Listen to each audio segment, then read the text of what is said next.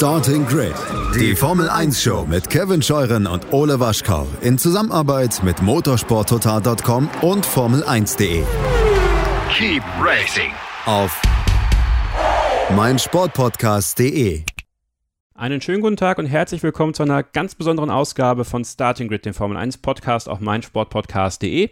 Mein Name ist Kevin Scheuren und an meiner Seite heute der Chefredakteur von motorsporttotal.com, Formel1.de und de.motorsport.com, Christian Nimmervoll. Hallo Christian. Hallo Kevin. Ich sage nicht umsonst eine ganz besondere Ausgabe. Der Titel hat es natürlich euch schon verraten und in den letzten Sendungen gab es ja in den Show Notes auch immer einen Link zum Video, was auf dem YouTube-Kanal von motorsporttotal.com und Formel1.de hochgeladen worden ist. Das war ein Teaser zum vollen Programm heute, nämlich dem Exklusivinterview von Christian Immervoll mit Willi Weber, dem ehemaligen Manager der Schumacher-Brüder. Nico Hülkenberg hat er ja auch mal kurz unter seinen Fittichen gehabt. Ja, man muss ja sagen, Christian, es war ja erstmal in der Terminfindung eine ganz spannende Sache mit ihm, ne? Es war durchaus eine schwere Geburt, Kevin, das stimmt.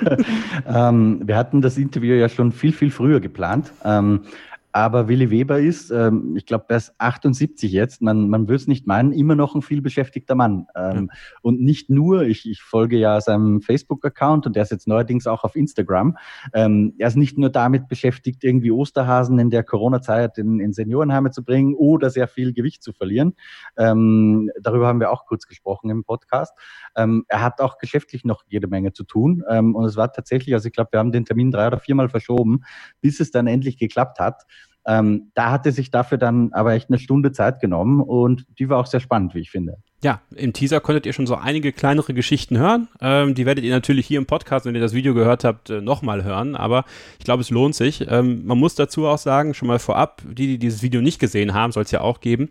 Ähm, die, wir haben das per Telefon aufgezeichnet, beziehungsweise Christian Nimmervoll hat es alleine aufgezeichnet. Ich musste arbeiten im Verlag äh, zu dem Zeitpunkt. Das macht aber nichts, denn äh, Christian hat das super gemacht. Und ähm, trotzdem muss man vielleicht vorausschicken, ähm, es ist per Telefon, deswegen ist es manchmal, Christian, ein bisschen schwer, ihn zu verstehen. Ja, genau. Also na natürlich wollten wir ihn, äh, am allerliebsten hätten wir ihn natürlich auch bewegt gesehen, ja, für mhm. das Teaser-Video. Ähm, aber eben, Willi Weber ist 78.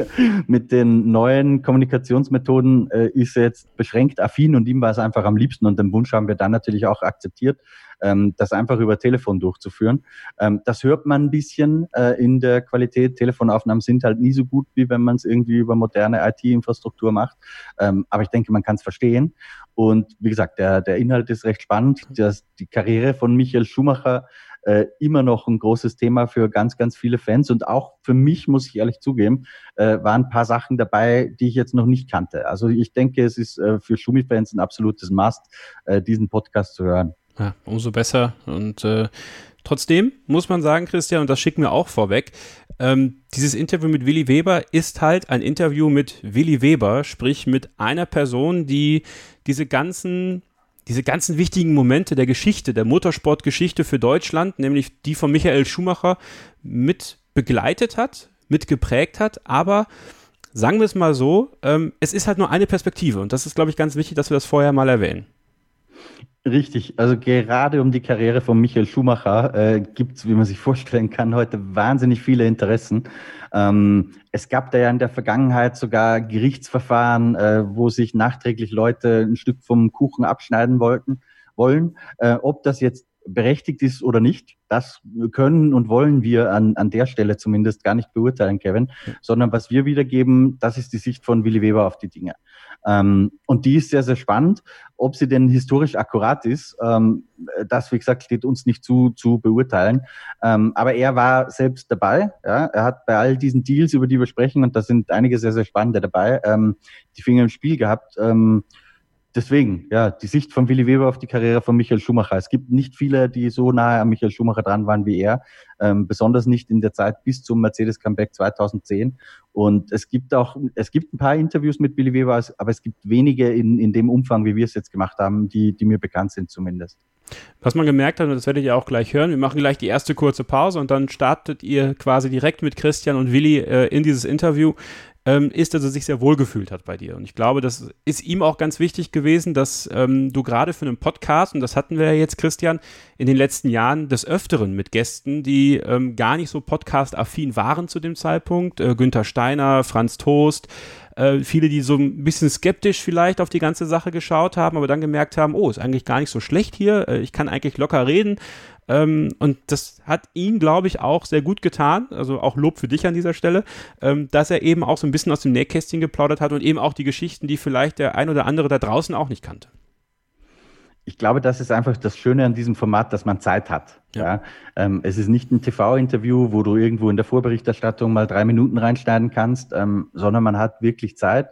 Ähm, es ist ja auch Open End. Wir, wir legen uns, also wir sind meistens in der Länge von gut einer Stunde, aber wir werden manchmal auch länger, wenn es denn notwendig ist. Ähm, und das, glaube ich, hat ihm auch sehr gut äh, gefallen, einfach weil er das sagen konnte, was er sagen wollte.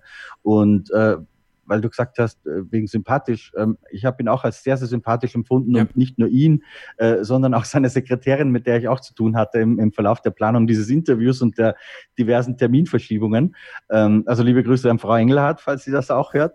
Ähm, also ja, absolut sympathischer Kontakt. Frau Engelhardt und Willi Weber, sehr sympathisches Interview. und ja, wie gesagt, spannendes Interview. Genug der Vorrede, wir starten direkt rein. Im ersten Teil gleich hört ihr ja die Anfänge von Michael Schumacher, von Willi Weber, der Kontakt. Wann ist er zustande gekommen? Äh, wir hören ein bisschen was aus der Anfangszeit von der Zusammenarbeit, äh, wie er ähm, ja, ihn am Salzburgring, ja, und das ist natürlich immer auch eine ganz besondere patriotische Geschichte für Christian Immervoll, wie er ihn da mhm. kennengelernt hat und was es Da, da habe ich meine ersten Rockfestivals erlebt, nebenbei bemerkt. Ja, guck, also hattest du da auch so schön lange Haare? Nee, das nicht. Okay. Das war zu dem Zeitpunkt schon vorbei. Aber ah, ganz okay. früher schon. Ah, echt? Gibt es ja. da Fotos von? Die ja, die werden definitiv nicht veröffentlicht. Schade. ähm, ja, diese Geschichte erfahrt ihr. Ähm, wie es dann zu Mercedes ging, erfahrt ihr im ersten Teil. Ja, also, also zur Sportwagen, äh, zur Sportwagenabteilung damals. Ihr wisst, mit Heinz-Harald Frenzen und Karl Wendlinger. Ja, und äh, mit diesen Worten entlassen wir euch in die erste Pause und dann geht es gleich in den ersten Teil. Wir melden uns immer mal wieder. Das ist in vier Teile aufgeteilt, logischerweise. Und dann ja, wünschen wir euch viel Spaß hier beim Exklusivinterview mit Willi Weber bei Starting Grid, dem Formel 1 Magazin auf meinsportpodcast.de. Die allerwichtigste Frage möchte ich Ihnen gleich eingangs stellen. Ähm, ich habe in der Vorbereitung auf dieses Interview gelesen in der Bildzeitung, Sie hatten vor zwei, drei Jahren äh, sehr ernste gesundheitliche Probleme mit Ihrem Rücken. Ähm, wie geht es Ihnen denn heute? Sind Sie, sind Sie wieder fit soweit? Ich würde sagen 80 Prozent, also 20 Prozent sind immer noch nicht und die, so wie es aussieht, wird es auch nicht, weil bei den Operationen äh, wurden Nerven durchschnitten, die natürlich nicht nachwachsen und die äh, bedingt oder wichtig wären, um die Muskulatur anzusteuern im Fuß und das tun die jetzt nicht mehr. Das heißt, äh, ich werde damit leben müssen, mit dieser Einschränkung, dass ich keinen Muskel mehr habe, der den Fuß hebt, also die Fußheberparese, mit der werde ich leben müssen. Aha. Umso mehr hat es mich überrascht, überrascht, auf Facebook gesehen zu haben, dass sie sehr, sehr viel abgenommen haben äh, die letzten Jahre. Das heißt, an, an, ihrer Fitness haben sie trotzdem gearbeitet oder vielleicht sogar gerade deswegen. Ja, genau. Genau, das ist die, das ist die Richtigstellung. Gerade deswegen, äh, äh, ich habe zweimal in der Woche äh, Therapie. Äh, das muss irgendwo eine Ausbilderin gewesen sein bei der Bundeswehr oder sonst wo, weil die sehr, sehr streng und hartnäckig und quält mich. Und das ist auch gut so, das sieht man auf den Bildern. Also ich habe nicht bewusst abgenommen oder wissentlich, ich wollte eigentlich gar nicht so viel abnehmen, aber es ist, es ist nun mal gekommen und ich habe jetzt, äh, glaube ich, 78 Kilo, bisschen zu wenig für die Größe, aber es ist okay. Ich fühle mich wohl. Auf jeden Fall Kompliment. Also was haben Sie gemacht, abgesehen davon, dass Sie sich quälen haben lassen? Gehen Sie auch regelmäßig laufen, Radfahren oder ähnliches oder wie haben Sie es geschafft? Also äh, laufen zweimal am Tag, wenn, wenn, es mir gelingt. Morgens auf jeden Fall zwingen mich die Hunde zum Laufen. Es sind leider nur zwischen zwei und drei Kilometer, also nicht ausreichend. Äh, deswegen, wenn es äh, hier das Geschäft erlaubt, mache ich das gleiche nochmal am Nachmittag, sodass ich immer so zwischen fünf und sechs Kilometer zusammenkriege, was immer noch nicht toll ist, aber täglich. Und dann habe ich auch noch ein Programm, das beinhaltet Schwimmen ich bin einer, Gott sei Dank, einer der Glücklichen, die ein Schwimmbad oder einen Pool im Haus haben, sodass ich da nicht viel machen muss. Ich springe morgens rein und äh, schwimme eben mal 30 Minuten morgens und versuche das nachmittags nochmal zu machen. Ich glaube, das ist äh, das Geheimnis dieser Bewegung. Aha. Herr Weber, ich streue zwischendurch immer mal wieder Fragen von unseren Lesern, schrägstrich Hörern ein ähm, und würde da ganz gerne mit einer von Silvio Füllborn anfangen, ähm, der da fragt, wenn Sie nicht gerade Osterhasen ins Seniorenheim bringen, das habe ich nämlich auf Ihrer Facebook-Seite gesehen in der Corona-Zeit, ähm, sehr, sehr löblich. Was machen Sie sonst? Womit verbringen Sie heute Ihren beruflichen Alltag? Ja gut, ich, die Firma gibt es ja immer noch, äh, Weber Management und Weber Marketing. Äh, wir haben nach wie vor natürlich Kunden, keine aktuellen in der Formel 1. Äh, ich selber äh, tue mir das auch nicht mehr an. Äh, aber wir haben einige Umstrukturierungen im Unternehmen gemacht und machen eigentlich äh, viele Dinge, am liebsten Baufinanzierungen, die eben die Sicherheiten bieten der Sache, ja, äh, dass man also kein Geld rausgibt ohne, ohne Sicherheiten, das ist klar. Äh, das ist sehr aufwendig, man muss die Objekte sehen, man muss sie besichtigen, man muss das Gefühl kriegen, man muss den Abschluss dann machen und äh, also grundsätzlich muss ich einfach sagen, wenn ich nichts zu tun hätte, dann würde ich, mir, würde ich einen Job suchen, den ich unentgeltlich ausübe. Nur um, um was zu tun. Ja, also ein Getriebener, der auch im. Ja, morgens raus und äh, tagüber eine Beschäftigung und eine Verantwortung. Anders könnte ich mein Leben nicht mehr verbringen. Das war einfach zu lange, zu schön, zu gut und so muss ich weitermachen. Ja. Bei uns wird es natürlich in diesem Interview hauptsächlich um die Formel 1 gehen, Herr Weber. Und um da die Brücke zu schlagen, würde ich Sie gerne mal fragen, verfolgen Sie die heute eigentlich noch? Und kennen Sie auch noch Leute aus dem Umfeld der Formel 1, äh, zu denen Sie regelmäßig Kontakt halten? Also regelmäßig Kontakt habe ich natürlich zu meinem Franz, Franz Trost, der ja äh, mit mir viele Jahre verbracht hat und äh, Teamchef damals bei WTS war, wo äh, Michael und Ralf gefahren sind. Er hat dann später Ralf betreut, ist heute Teamchef in äh, Red Bull Team seit vielen Jahren und der informiert mich eigentlich über alles. Aha. Dann, wenn wir zu Ihrer Motorsportkarriere, äh, wenn wir die durchgehen, fangen wir ganz am Anfang an. Und da, das wusste tatsächlich ich auch noch gar nicht vorher, äh, dass Sie mal für ein DTM-Rennen am Nürburgring äh, gemeldet waren und da teilgenommen haben, 1984. Ähm, ja. Ma Marvin Kleppel fragt das. Gab es da in Ihrer Rennfahrerkarriere irgendwo den neuralgischen Punkt, an dem Ihnen klar wurde, ähm, dass Sie lieber Management machen wollen oder war es einfach die Feststellung eines Mangels an Talent? Vielleicht können Sie uns da ein bisschen in die Zeit mit abholen. Na ja, gut, äh, so im Nachhinein muss ich einfach sagen, das war für mich ein, ein Hobby. Äh, ich bin natürlich, äh, wie, die Sterne es so wollten, über mein Hobby dann nachher an das Management gekommen, habe unbedingt Rennen fahren wollen und müssen. Das war mein Trieb und es war eigentlich auch meine, wie soll ich sagen, Bestimmung, dass ich das mache, mehr oder weniger erfolgreich. Ich meine, äh, mein bestes Ergebnis in der Formel 3 war mein fünfter Platz und da war ich sehr happy drüber. Da war ich aber auch schon im Alter von 40. Da hören meistens die, die Rennfahrer auf. Da habe ich angefangen.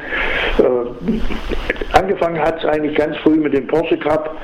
Äh, da bin ich mitgefahren und da habe ich Blut geleckt und dann wollte ich mehr und dann äh, war ich eingeladen zur Marine Toreröffnung und da stand so ein Formel 3 vor der Tür und dann war es schon um mich geschehen. Dann äh, habe ich mich eingekauft in ein Formel 3 Team und habe da äh, dann irgendwann nach einem Jahr gemerkt, das ist ja furchtbar teuer, das könnte ich doch selber machen. Habe dann ein eigenes Team gegründet, das WTS-Team. Äh, bin dann selber nochmal gefahren, ein Jahr. Und äh, in diesem Jahr habe ich einfach gemerkt, so jetzt ist Zeit.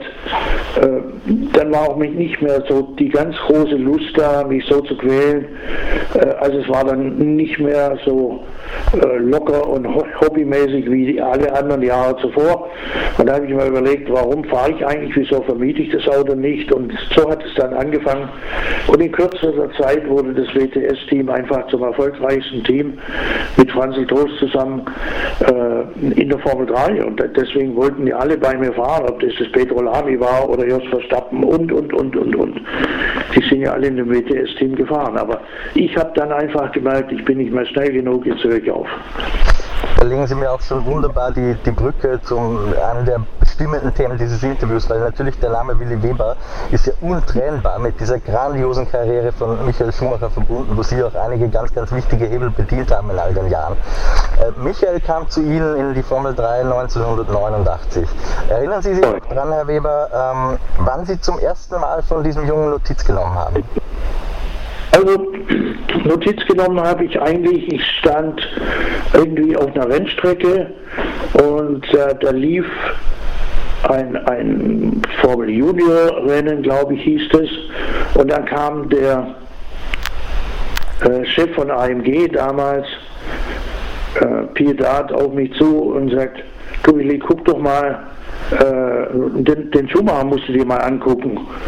Der ist sauschnell und ein guter Junge, der fährt mit meinen zwei Buben Kart und die erzählen immer, wie toll der fährt. Guck dir den mal an. Also, ja, wie sieht denn der aus? Ich habe noch nie gesehen. Der hat den Helm blau, weiß, rot und der da mit der Nummer, was auch immer. Dann habe ich da mal ein bisschen geguckt. Äh, ja, und, und habe ihn eigentlich das erste Mal schon mal zur Kenntnis genommen. 1988 im Salzburgring, das letzte Rennen, das wir gefahren sind in der Formel 3, war vor der Formel 3 ein Formel Ford-Rennen.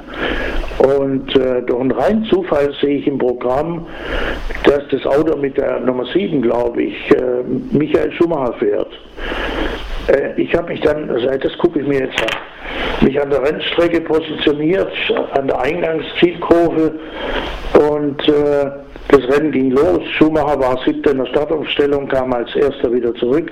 Das hat mich eigentlich nicht so äh, verwundert. Das kann passieren, also es war nichts Außergewöhnliches. Aber was ich dann gesehen habe, das hat mich einfach hundertprozentig überzeugt, dass es der Mann sein muss, der bei mir nächstes Jahr Rennen fährt.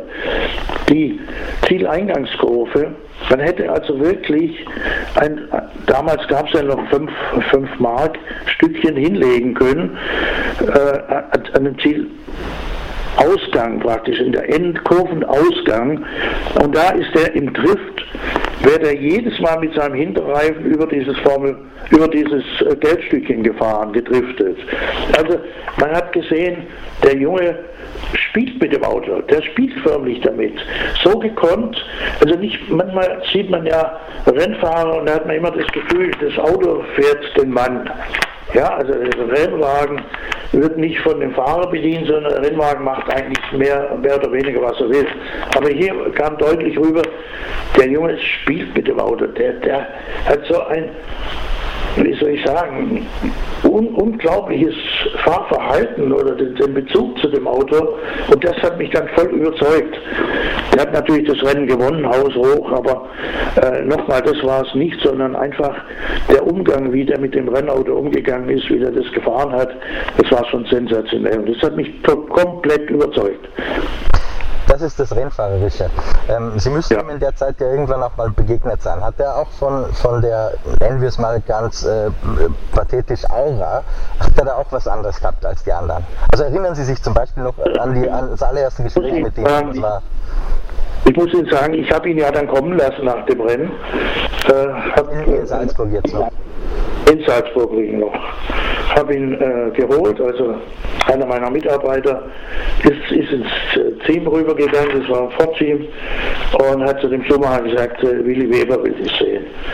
Dann kam er, und ich habe ihn zuvor nie gesehen ohne Helm. Und äh, jetzt auf die Frage, ob er was Besonderes hatte, muss ich Ihnen sagen, ganz das Gegenteil. Ich habe mir natürlich so ein, ja, was auch immer, so einen Helden aus dem Film vorgestellt, der der jetzt da in, in so, ein, so, ein, Auto reinsitzt und utopisch fährt und alles so macht, wie einfach äh, sich das im Film abspielen kann. Da kam der Junge und ich war komplett überrascht, äh, wie der ausgesehen hat. Ich, ich habe ihn dann zweimal gefragt, du bist der Schuhmacher? Da sagte er, ja, ich, ich bin der Schuhmacher. Ich, sagte, ich, ich konnte es nicht glauben. Äh, habe ich ihn dann einbestellt und gesagt, komm ins Team nach Gerling in der Nähe von Stuttgart. Wir passen dir einen Sitz an und dann machen wir einen Test. Er war völlig aus dem Häuschen und ich gesagt, meine Güte, wissen Sie, heute Weihnachten und Ostern auf einmal. Und er war also komplett äh, geflasht, sagt man jetzt in der neuen Sprache. Und äh, hat sich natürlich riesig gefreut. Und das war der Anfang. Ja. Also es, es ist ja dann 1990 Sportwagen gefahren, vielleicht machen wir so weiter.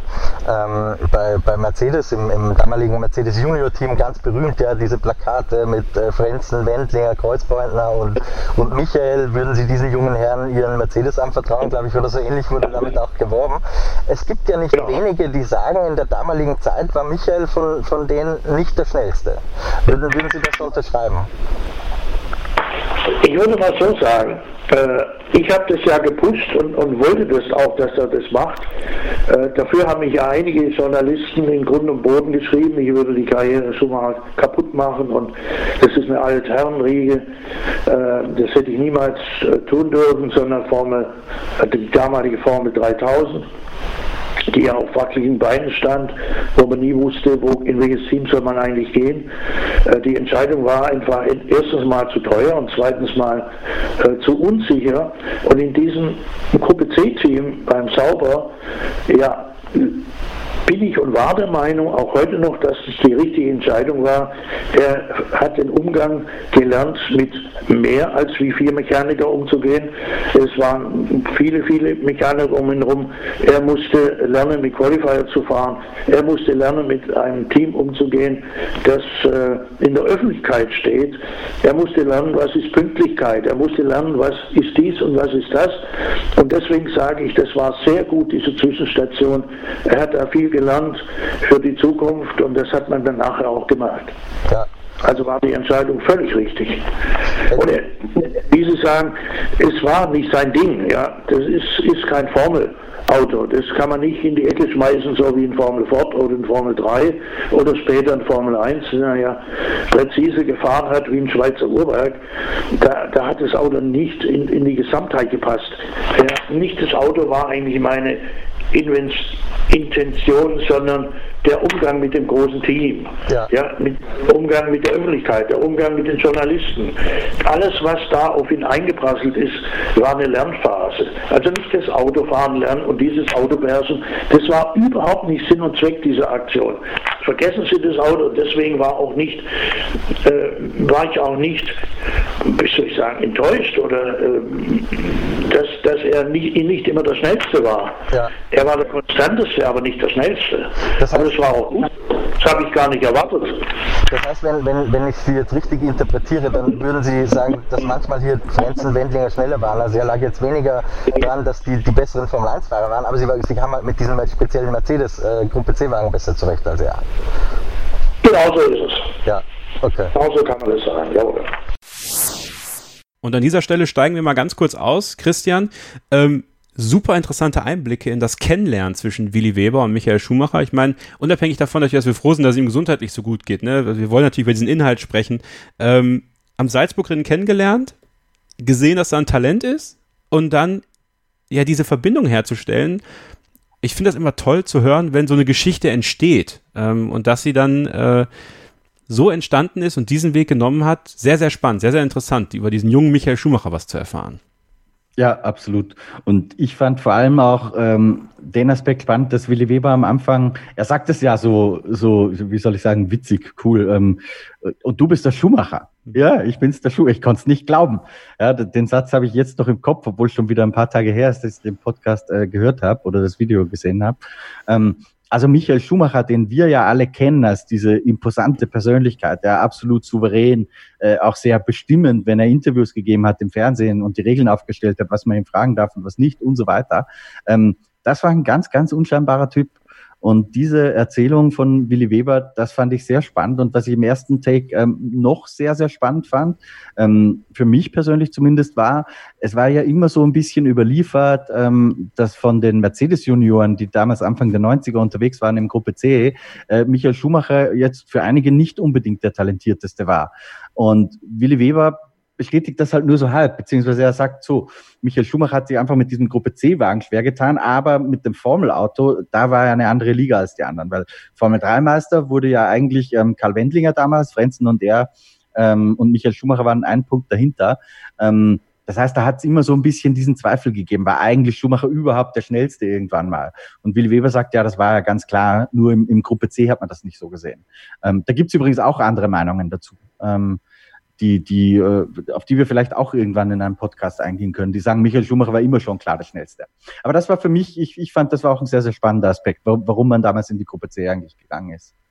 Und dann kam der Sprung in die Formel 1 und darum geht es gleich natürlich im zweiten Teil. Äh, Spa 92, der Moment, als Michael Schumacher die Bühne der Formel 1 betrat, äh, ohne jemals ein Formel 1 Auto gefahren zu haben. Das ja, ist ja auch eine dieser legendären Geschichten. Ähm, Willi Weber erzählt darüber dann, äh, wie es zum Wechsel zu Benetton kam. Und äh, findige Zuhörer von Beyond the Grid werden in letzter Zeit viele, viele, viele spannender Geschichten rund um Benetton und Michael Schumacher gehört haben. Ne? Da gab es ja einen Alex Zanardi, der darüber geredet hat. Äh, Forza Alex an dieser Stelle, klar. Ähm, Ricardo Patrese, der sich auch dazu geäußert hat, ein Stück weit. Ähm, ja, und jetzt eben Willi Weber bei uns im Podcast. Also bleibt dran, gleich dann äh, der Sprung in die Formel 1 von Michael Schumacher, der Sprung zu Jordan der noch weitere Sprung zu Benetton. Ja, und ähm, der Weg hin zum ersten Weltmeistertitel 1994 mit Flavio Briatore als Teamchef und Michael Schumacher am Steuer. Willi Weber im Exklusivinterview nach einer kurzen Pause hier bei Starting Grid, dem Formel 1 Podcast auf meinsportpodcast.de. Ähm, Herr Weber, dann drehen wir das Rad der Zeit ein klein wenig nach vorne äh, zu Spa. Da ist ja schon, sehr viele Geschichten sind schon erzählt worden über dieses Wochenende bis hin zur Jugendherberge. Ähm, was mich jetzt mal interessiert, Sie haben da ja mit ihm in, in dieser Jugendherberge geschlafen, in einem Zimmer, wenn, wenn ich die Geschichten richtig im Kopf habe.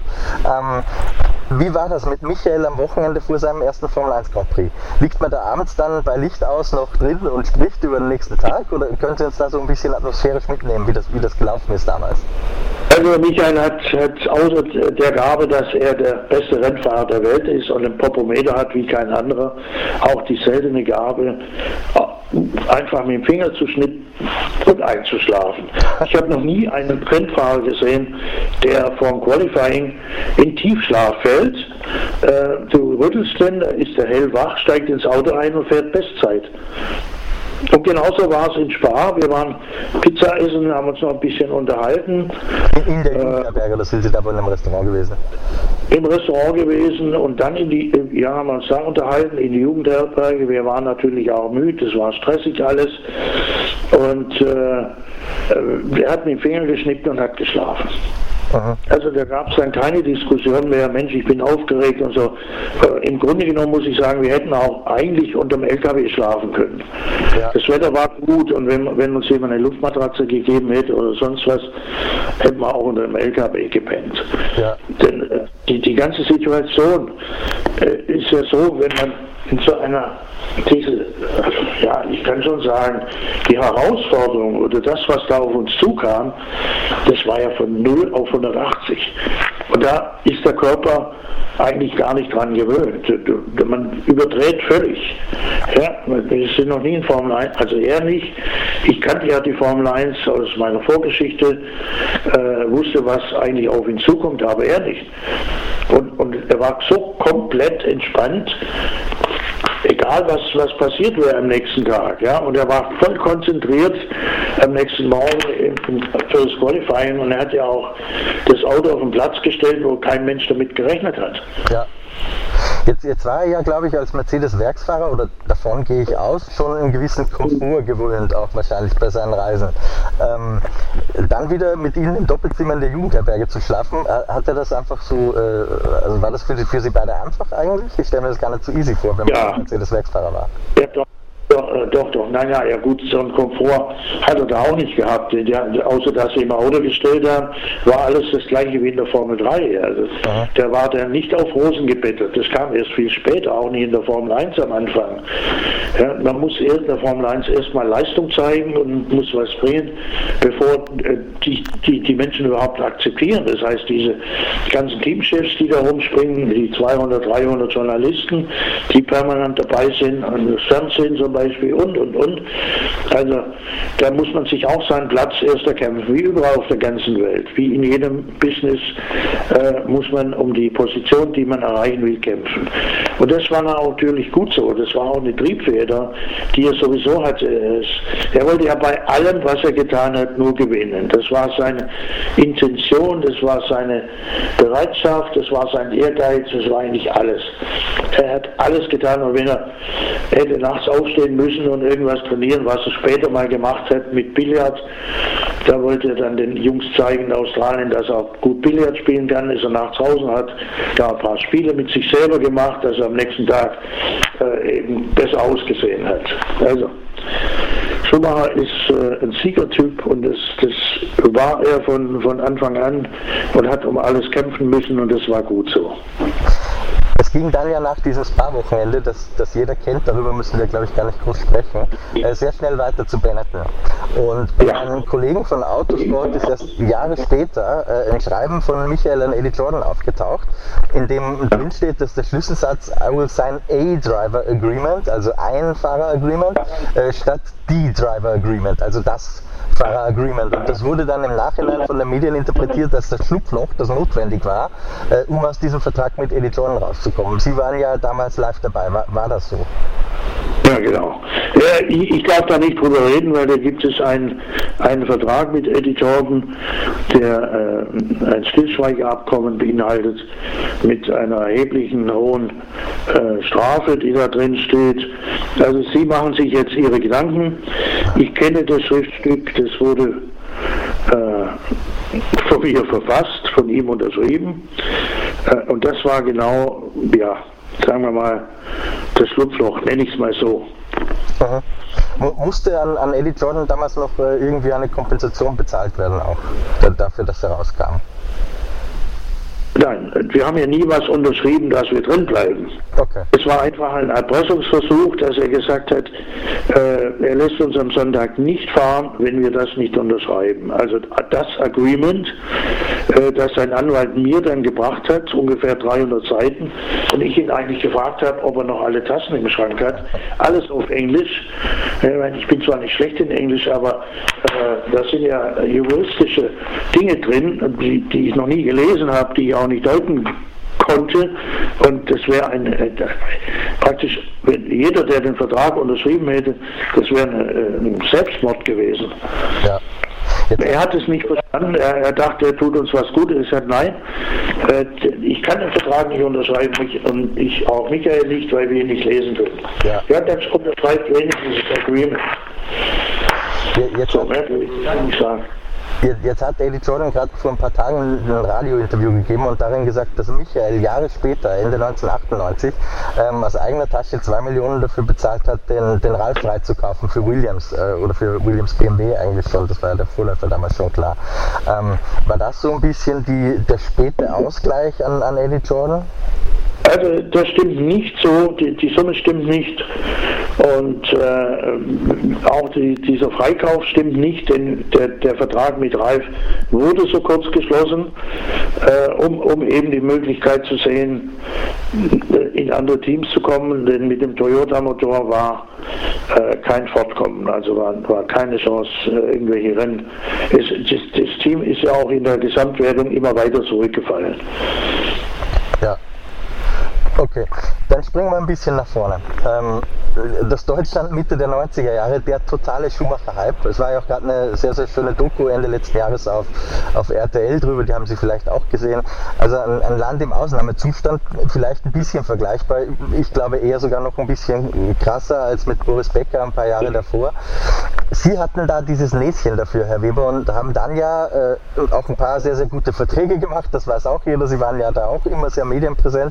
Äh, unter anderem äh, einen, einen Vertrag auch mit RTL ähm, wenn ich richtig informiert bin. Was war denn eigentlich der Inhalt dieser Vereinbarung?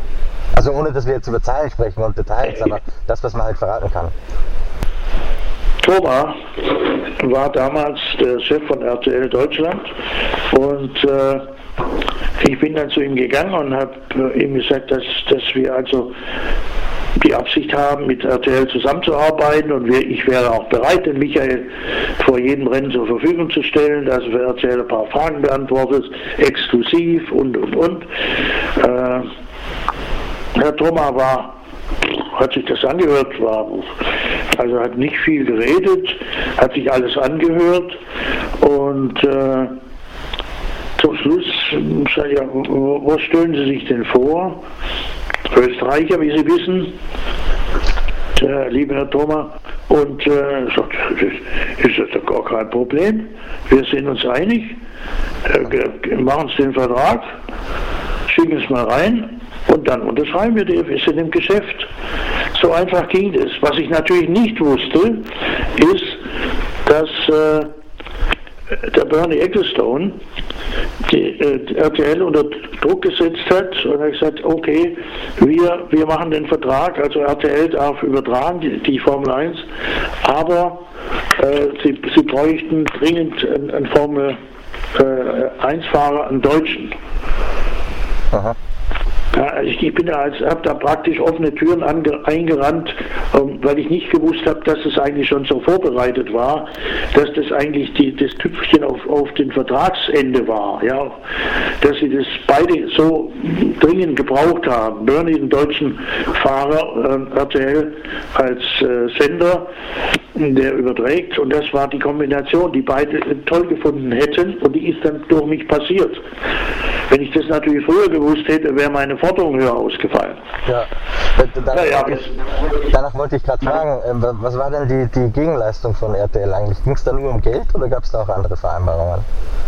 Na ja, gut, in der Hauptsache geht es natürlich immer ums Geld, aber es war natürlich auch Vereinbarung, dass äh, wir mit RTL eben da Sondervereinbarung getroffen haben, äh, immer das zu sagen, was wir wollten. Wir hatten die Möglichkeit, äh, Dinge zu regeln oder wenn mal was schiefgelaufen ist, die speziell über, über den Sender zu besprechen oder zu tun.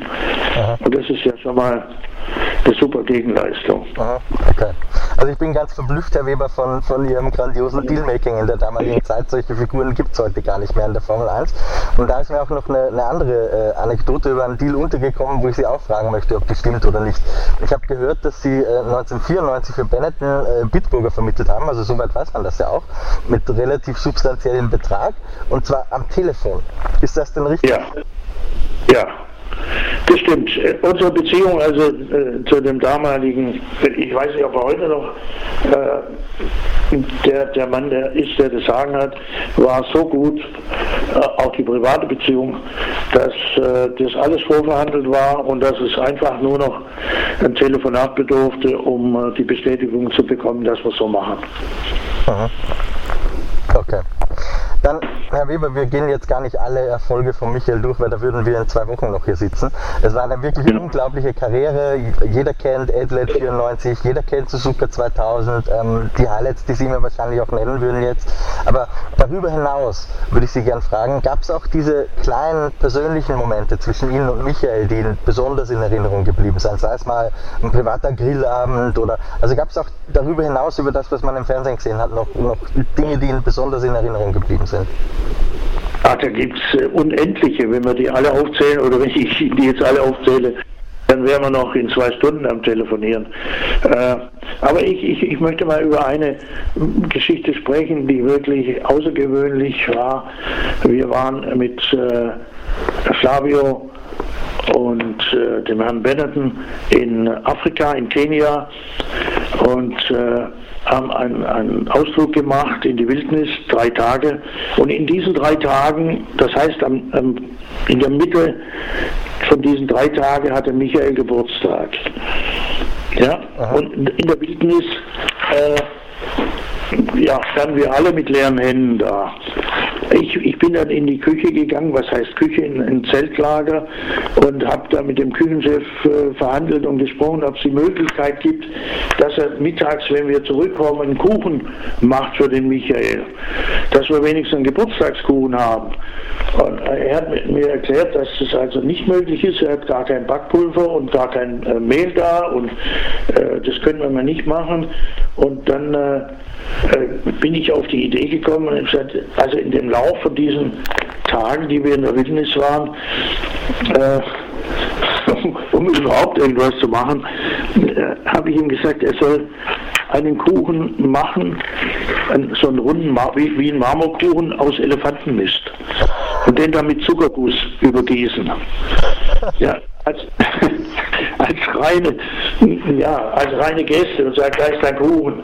Ich habe ihm natürlich schon gesagt, äh, was da drin ist nachher, ja, nachdem er den in den Händen gehalten hat, der riecht aber komisch.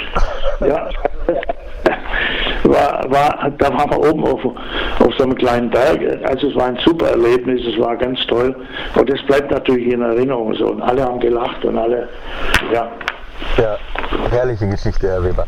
Ähm, muss, muss man halt. Kurzer Break an dieser Stelle. Kevin Scheuren und Christian Nimmervoll jetzt hier mit einer kleinen Rekap Rekapitulation über das, was wir da gehört haben. Ähm, Spa 92, der direkte Sprung zu Benetton und die Entstehungsgeschichte und ja, das ominöse Dokument, Christian, dieses unterschriebene Dokument mit dieser kleinen, dieser kleinen Veränderung, die da vorgenommen worden ist. Also, sagen wir mal so, schlau und gewieft, das war dieser Willi Weber schon, ne? Ja, absolut. Also dieser Vertrag ist grandios und das ist etwas, was man im Video auch sehr schön sehen kann, dass wir auf den YouTube-Channels von Formel 1.de und motorsporttotal.com ja auch veröffentlicht haben. Ähm, dieses Dokument hat wirklich Formel 1 Geschichte gemacht, ähm, noch mit dieser handschriftlichen Änderung drauf, ja, wo das Wort der durch A ersetzt wird.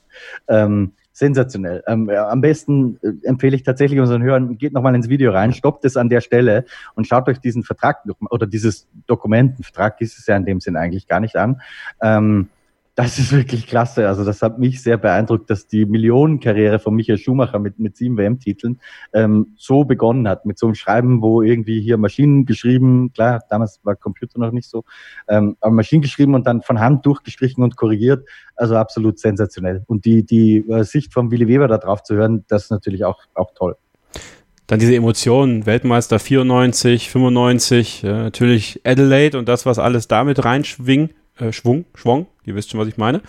Und ja, dann dieser Wechsel zu Ferrari am Ende. Und es ist schon faszinierend, sich vorzustellen, Christian, dass bei zwei der wohl größten und vielleicht sogar bedeutendsten Teamwechsel in der jüngeren Formel 1 Geschichte Niki Lauda einen Anteil hatte, nämlich bei Michael Schumacher beim Wechsel 96 zu Ferrari und später ja auch bei Lewis Hamilton, als der zu Mercedes gegangen ist. Das äh, vergisst man manchmal, glaube ich, dass Niki Lauda, wenn man ehrlich ist, nicht nur selber ein herausragender und genialer Rennfahrer war, Weltmeister war, sondern auch zwei der wohl besten zwei Fahrer. Man kann sich dann entscheiden, äh, wer für denjenigen vielleicht der bessere Fahrer ist oder der bedeutendste Fahrer oder der erfolgreichste Fahrer. Am Ende wird es wahrscheinlich Lewis Hamilton sein, wenn die Geschichte so weitergeschrieben wird, dass er diese Deals eingefädelt hat. Ja, absolut, das ist so. Ähm, im Grunde genommen hast du schon alles gesagt, aber es ist so, Niki Lauda hat die Deals natürlich nicht selbst gemacht, ähm, aber er war schon irgendwie im Spiel und hat auch, soweit wir wissen, bei, der, bei den Erstkontakten äh, mitgewirkt. Ähm, Gerade beim, beim Wechsel von Lewis Hamilton zu Mercedes von McLaren, da gibt es ja auch unterschiedlichste Versionen, ja, von unterschiedlichen Leuten. Ross Braun hat seine Version, ähm, Lewis Hamilton hat seine Version, Niki Lauda hatte seine Version. Nick Fry äh, hat auch ein sehr, sehr spannendes Buch geschrieben. Die, die Geschichte haben wir gerade kürzlich zitiert, übrigens bei uns auf motorsporttotal.com und Formel1.de, ähm, wie sich aus Nick Frys Sicht zugetragen hat, denn der äh, lustigerweise ist eher der Meinung, dass Niki Lauda den Transfer beinahe verhindert hätte von Lewis Hamilton zu Mercedes äh, mit, mit, einem etwas ungeschickten Anruf beim, bei Simon Fuller, bei Lewis Hamiltons damaligen Manager. Aber wie dem auch sei, in beiden Transfers war Niki Lauda involviert ähm, und das Willi Weber explizit gesagt, das war so. Ähm, er erzählt dann ja auch vom Treffen mit Jean Todt, der offenbar einen sehr, sehr großen Eindruck auf Willi Weber hinterlassen hat. Ähm, fand ich sehr spannend zu hören. Und auch, ähm, dass man Michael Schumacher zu seinem Glück bei Ferrari so ein bisschen zwingen musste. Ja. Ja, und äh, Michael Schumacher hat dann, und das hört ihr gleich im dritten Teil, äh, ja auch einiges erzwingen wollen. 1997 in Jerez dieser Unfall mit Jacques Villeneuve. Darüber hat Christian mit Willi Weber gesprochen und Willi Weber hat deutliche Worte gefunden. Die hört ihr, wenn ihr dran bleibt. Hier bei Starting Grid, dem Formel 1 Podcast auf meinsportpodcast.de. Ja, es, es, gab natürlich auch die, die weniger schönen Momente, darüber müssen wir auch reden. Äh, ansonsten wäre dieses Interview nicht vollständig. Einer davon ganz sicher äh, Jerez 97. Ähm, ja. Und Sie wissen ja, das ist ein Thema, das Also man muss es nur irgendwo in ein Internetforum reintun und die Leute hauen sich die Schädel ein darüber. Ähm, haben Sie mit Michael je ein ganz offenes Gespräch drüber geführt, was ihm da durch den Kopf gegangen ist? Oder hat er da nie drüber geredet? Doch. Es war meine Pflicht als sein Freund, nicht als Manager, doch auch, aber beides, äh, ihn anzusprechen und sagt, was äh, ist in dich gefahren? Was war das? Ich, ich habe ihm gesagt, also wenn schon, ich möchte jetzt natürlich nicht über dieses vertrauliche Gespräch reden, aber ich habe ihm gesagt, wenn du das jemals wieder machst, dann mach es bitte so, wie der Ayrton Senna mit einem Prost und nicht so halblebig. Ja so dass es wenigstens auch funktioniert dann. Hat, genau, dass beide raus sind, hat beide nicht mehr weiter danke. Ja, hat, hat dieses Gespräch noch am, am, gleichen Abend stattgefunden oder war das mit ein bisschen Distanz? Nein, nein, nein, nein, nein, nach dem Rennen. Okay. Okay. Und die Strafe war ja auch dementsprechend, ich meine, es war eine, es war eine schlimme Tage, muss ich ganz ehrlich sagen. Und er war auch äh, in einer Verfassung, wie ich ihn selten gesehen habe.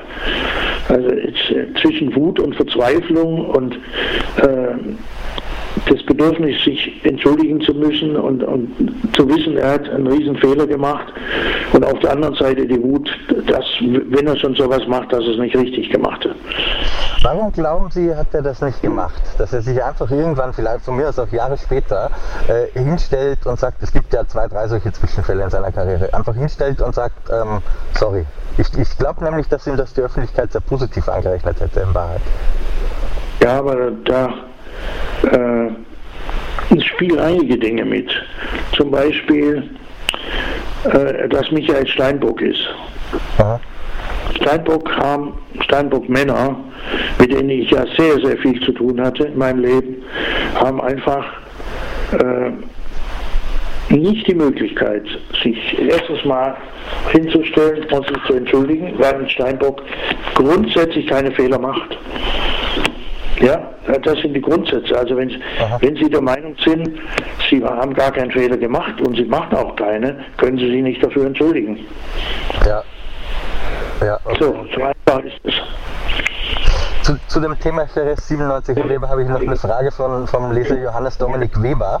Ähm, Sie haben damals ja Kappen produzieren lassen. Erstens, was ja. ist mit denen passiert und zweitens haben Sie noch keine. Äh, ich habe sicherlich noch aus, aus äh, diesem Jahr Kappen, äh, weil ich mir da immer so 10, 20 aufgehoben habe von, von jedem Jahr. Aber äh, ja, wir haben, wir haben dann das eben nicht mehr gepusht, so im, im Marketing technisch wie, wie in anderen Jahren, äh, sind da Verhalten vorgegangen. tja, was soll ich dazu sagen? Aber wurden die einfach irgendwo vernichtet oder verschimmeln die in Nein. Lager oder was ist? Nein, die, die, die sind immer noch auf Lager. Okay, okay. Ich habe Gott sei Dank so viel produziert. Ja. Der Schaden Schaden ist nicht, nicht groß. Wahrscheinlich könnte man den ausgleichen, wenn man die heute auf eBay nach und nach versteigern würde, könnte ich mir vorstellen. Ja, das glaube ich bestimmt, ja. Anfragen sind genügend da. Ja. Dann gehen wir nach 1998, noch so ein kontroverser Moment, den jeder sofort im Kopf hat. Äh, dieses berühmte Rennen ins Spa, ähm, wo es dann zu dieser Konfrontation mit David Coulthard kam. Da möchte Markus Lehnen wissen, ähm, was ist Ihnen durch den Kopf gegangen, als Sie den Michael da so hinter den Coulthard herlaufen sehen? Äh, ich, ich, muss ganz ehrlich sagen, ich hätte es wahrscheinlich genauso gemacht. Weil das war, das war einfach, äh, ich weiß es nicht, was in den Kulturhaft gefahren ist. Das ist die andere Frage. Hat er es jetzt bewusst gemacht, hat er es nicht bewusst gemacht? Er hätte eigentlich wissen müssen, er fährt auf der Ideallinie und hinter ihm kommt einer, äh, sau schnell angefahren, weil die, die Möglichkeit hat sich ja da geboten, schnell zu fahren. Und der Regen und die Gischt, die, die da äh, überall war, war eigentlich wie, wie ein Totalnebel. Ja, das ist, äh, das konnte gar nicht anders gehen. Und dann äh, kennen wir ja die Kontroversen. Er sagt, er sei vom Gas gegangen, der andere sagt, das stimmt nicht. Und jetzt klären Sie das mal auf. Ja. Aber dass, dass der Michael da so reagiert hat, wie er, wie er reagiert, da hat er mein absolut größtes Verständnis für ihn, für diese Reaktion. Muss ich ganz ehrlich sagen. Weil das hätte beide den Kopf kosten können. Ja. Beide. Ja, Das war das ein sehr gefährliches Rennen. Wir erinnern uns auch an diesen Startunfall noch, wo es ja fast die Hälfte ja. des Feldes eliminiert hat. Also ganz extreme Bedingungen damals. Extreme Bedingungen, die erfordern eben auch eine extreme Aufmerksamkeit. Und die hat er vermissen lassen, muss ja. ich ganz ehrlich sagen. Also die Reaktion so, schlimm sie ausgesehen hat, war aber völlig in Ordnung, mein, aus meiner Sicht. Ja. Herr Weber, wenn wir schon mal die Gelegenheit haben, mit Ihnen zu sprechen, dann würden wir natürlich auch die, die Gelegenheit gerne nutzen, so den einen oder anderen Mythos ähm, aus der Welt zu schaffen oder vielleicht auch einfach die wahre Geschichte zu hören, ähm, den es so gibt. Und da habe ich kürzlich ein, ein Interview äh, mit dem Journalisten Ralf Bach gehört, also er hat so ein Facebook Live gemacht ähm, und hat da erzählt, dass Michael 1998 einen Vertrag bei McLaren Mercedes schon unterschrieben hatte. Das soll in Monaco passiert sein in jedem Jahr. Ähm, später dann, vielleicht darf ich noch kurz fertig machen, später dann soll den Jürgen Schremp wieder zerrissen haben. Ähm, erzählen Sie uns, was, was Sie darüber wissen, über diese Geschichte. Das stimmt nicht. Das stimmt nicht. In, in, diese, in diesem Jahr 98 oder was sagten Sie? Genau, 98. Aber wenn nur die Jahreszahl verkehrt ist und die Geschichte stimmt, wäre ich natürlich auch dankbar für, für Nein, noch, es, stimmt weder noch. Es war entscheidend, lassen Sie mich mal schnell kurz überlegen. Hm.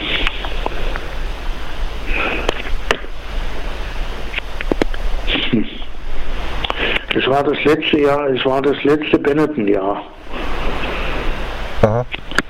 Ja, wo die Entscheidung getroffen ist, normal hätten wir ein Jahr länger fahren müssen. Das habe ich aber äh, mit guten Verhandlungen verkürzen können. Und äh, wir waren dann zu dem Jahresende frei. Und dann gab es zwei Überlegungen, wie geht es weiter. Ferrari, also mein Herz schlug natürlich für Ferrari. Ich wollte unbedingt, dass er zu Ferrari geht. Äh, er eher zu McLaren, weil das war das Siegerauto. Und äh, alle wollten eigentlich McLaren fahren. Und äh, es gab Gespräche, nicht mit ihm, weil er hat niemals ein, ein Gespräch geführt mit irgendeinem Teamchef. Damals mit Ron Dennis. Äh, das Gespräch habe ich geführt mit Ron Dennis. Und äh, es ging grundsätzlich dann auch um ja, die Zukunft, wie viele Jahre, das Salär natürlich auch wichtig, so eben grundlegenden Fragen. Und äh, es wurde nie, nach, nach diesem Gespräch gab es kein weiteres Gespräch mit niemand. Aha. Und es wurde auch kein Vertrag unterschrieben, kein Vorvertrag und auch keine, äh, wie nennt man das andere? Eine Option. Nochmal so eine. Oder? Willenserklärung, ja, nein, nichts, nichts erklären. Okay.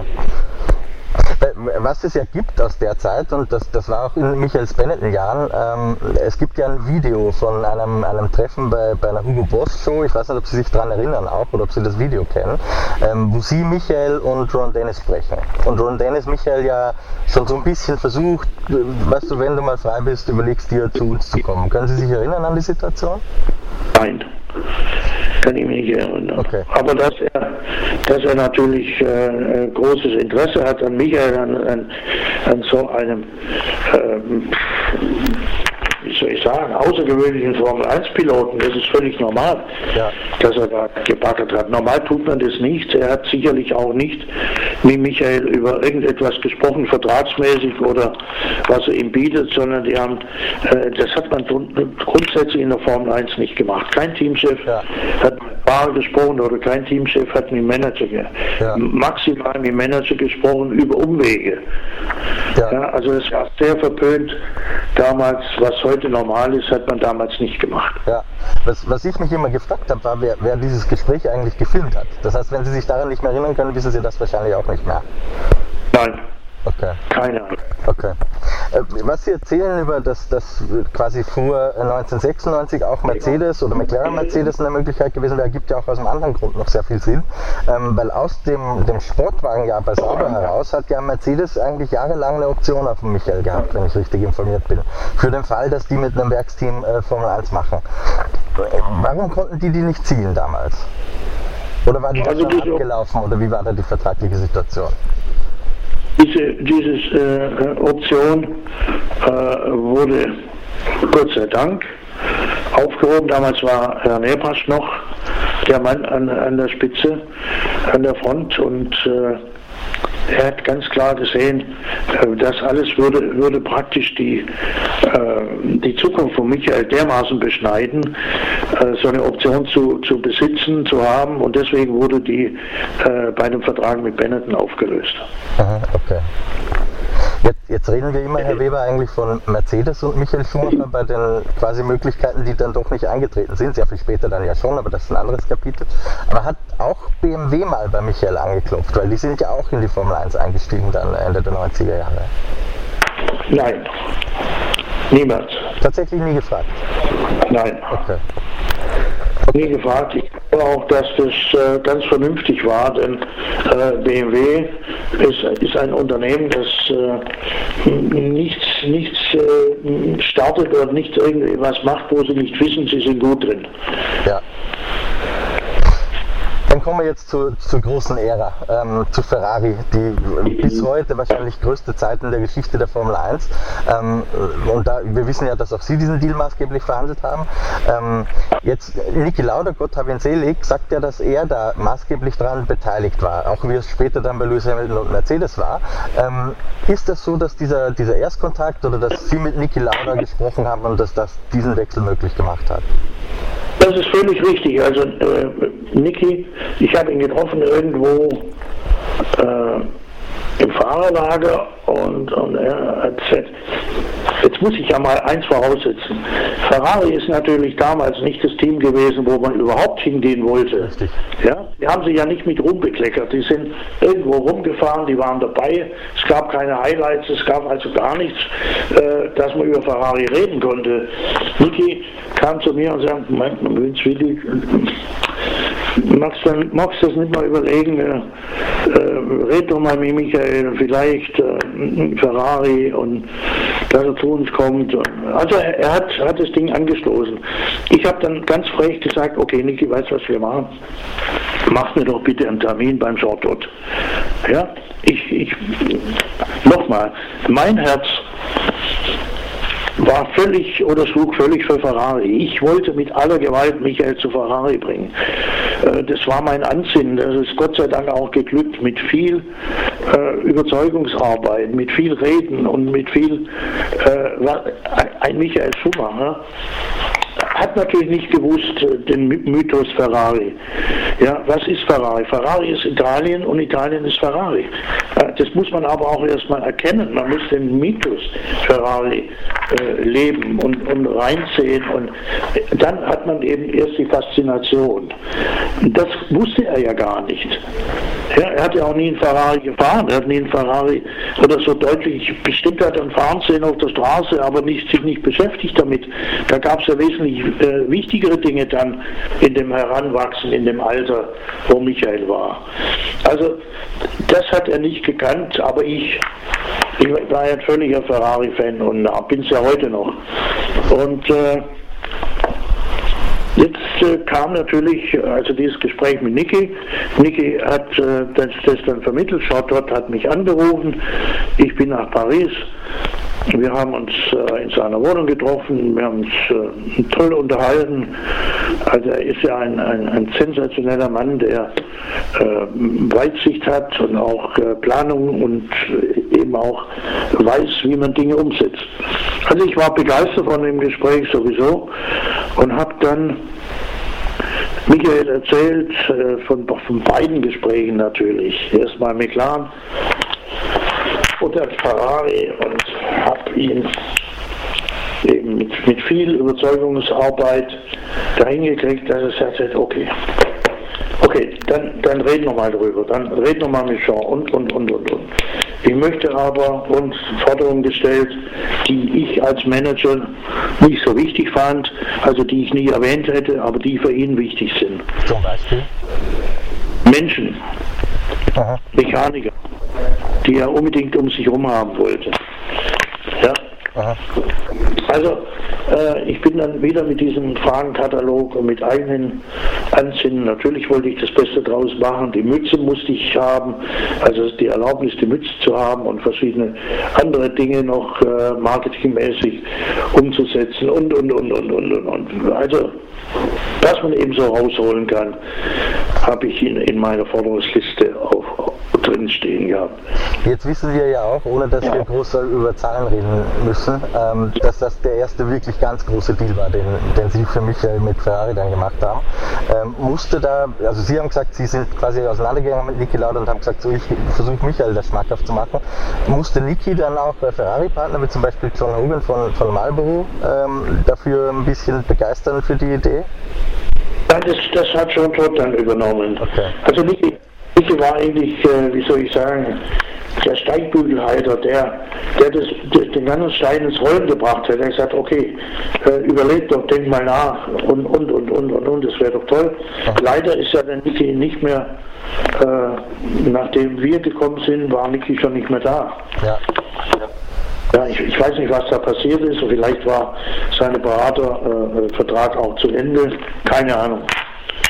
Auf jeden Fall äh, habe ich meinen Forderungskatalog durchsetzen können und äh, wir haben dann gemeinsam die Vertragsbesprechung gemacht und sind Gott sei Dank, oder Michael Gott sei Dank zu dem Entschluss gekommen, für Ferrari zu fahren. Cut. An dieser Stelle ist nochmal eine kurze Pause. Äh, wir sprechen kurz über das, was wir gehört haben, Christian. Zwei Sachen, die mich in diesem Take sehr beeindruckt haben. Ähm, natürlich erstmal das, was er über Heres 97 gesagt hat. Und das ist im Grunde genommen das, wenn man sich diese Szenen heutzutage nochmal anschaut. Und im Endeffekt hat Schumacher ja 94 mit Damon Hill in Adelaide so gesehen alles richtig gemacht, wenn auch dann doch etwas glücklich, als in uns alle das Patrick Head diese, diese ähm, Suspension noch gerade biegen wollte in der Boxengasse von Damon Hill und es nicht geklappt hat. Und in Jerez ist es natürlich komplett in die Hose gegangen. Da hat es nur Schumacher rausgekegelt. Aber wenn man ehrlich ist, muss man sagen, Willi Weber hat ihm den richtigen Tipp gegeben. Ne? Also wenn, dann mach so wie Senna und Prost, dann müssen beide raus. Ja, absolut. Das, das ist übrigens, glaube ich, der Unterschied, warum äh, die Senna-Prost-Kollision in Suzuka 1990 heute meine, die wird auch sehr kontrovers diskutiert, aber es wird weitgehend akzeptiert und, und Senna gar nicht so zur Last gelegt, ähm, was er damals gemacht hat. Das, das hat wahrscheinlich zwei Gründe. Erstens, dass er tot ist. Klingt jetzt brutal, aber ist so. Ähm, aber zweitens glaube ich auch, und, und darüber haben wir ja auch gesprochen mit Willi Weber, dass Michael Schumacher sich einfach nie hingestellt hat und die Hand gehoben hat und gesagt hat, es war Absicht, ich entschuldige mich, es war ein Fehler. Das, das fand ich sehr spannend und so im, im Nachhinein bei all den Dingen, äh, wo sich Leute dazu äußern, über Zwischenfälle mit Michael Schumacher, auch Raskas in, in Monaco 2006 zum Beispiel, der hat ja äh, Mark Webber mal beschrieben, dass Michael äh, ihm mehr oder weniger zugegeben hat, dass Absicht war. Ähm, Jerez, wenn man so ein bisschen zwischen den Zeilen äh, von Willi Webers Worten liest, der uns leider nicht ganz teilhaben wollte an diesem Gespräch, das er mit Michael Schumacher geführt hat.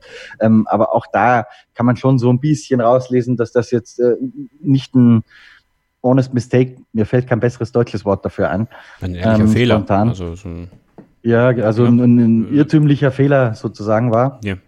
Ähm, ja, es verdichtet sich schon ein bisschen Bild, aber das spielt, glaube ich, auch im, im, großen Kontext der historischen Betrachtung auch gar keine Rolle. Ähm, ja, es war einfach, glaube ich, interessant mal zu hören, was jemand, der unmittelbar danach mit Michael Schumacher gesprochen hat, äh, dass der zumindest ein bisschen verraten hat, was damals so alles besprochen wurde, ähm, weil da redet ja keiner so richtig drüber, über RS 97. Ja, da gibt's ja nur immer wieder da und dort mal ein Fetzen. Ähm, aber jetzt mal von Willy Weber zu hören, wie er das erlebt hat, oder zumindest teilweise, das, das fand ich auch ganz interessant. Ich finde dann ja auch immer spannend, äh, du erinnerst dich ja auch an das Interview mit Kai Ebel, was wir geführt haben, dass ja eine der wenigen ja. Sachen, die Kai Ebel bereut, ist, Schumacher nicht 97 in Jerez gefragt zu haben, ob das Absicht war. Ja. Und das wäre natürlich, das wäre, also das ist, führt jetzt zu weit und wir wollen es eigentlich kurz halten, was wir hier sagen, das fällt mir jetzt gerade ein, deswegen sage ich es jetzt einfach, weil es ist ja meine Sendung. Ähm, man stelle sich mal vor, im Live-Fernsehen hätte Schumacher damals diese Frage gestellt bekommen, bei RTL, wo gefühlt 20 Millionen Zuschauer zugeguckt haben.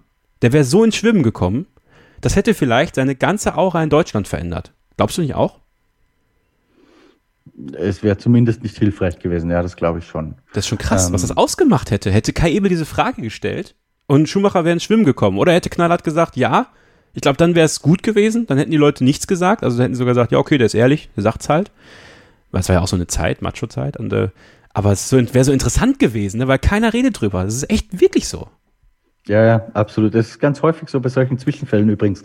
Ähm, ein bisschen ein doofes Phänomen irgendwie, ähm, dass wenn man weiß äh, oder glaubt zu wissen, was in einem Fahrer vorgeht ähm, und der eh schon auf 180 ist, dann will man ihn nicht noch mit einer provokanten Frage auf, auf 360 bringen sozusagen. Ja. Ähm, das war natürlich eine Redewendung, die völliger Mist war. Aber, aber es egal. passt, es passt, ja klar. ähm, aber dann, dann fragt man solche Fragen manchmal gar nicht oder, oder die Journalisten vor Ort und die TV-Journalisten tun das manchmal gar nicht. Das kann ich einerseits verstehen, ähm, in der Erwartung, dass sowieso keine Antwort kommen würde. Andererseits, und deswegen finde ich die wenigen, die das trotzdem tun und, und die den Mut aufbringen, sich da vielleicht auch mal einen Mini-Shitstorm von der anderen Seite anzufangen, ähm, weil alleine die Reaktion, selbst wenn du gar keine Antwort drauf kriegst, schon sehr, sehr spannend ist. Also wie, wie reagiert jemand psychologisch drauf?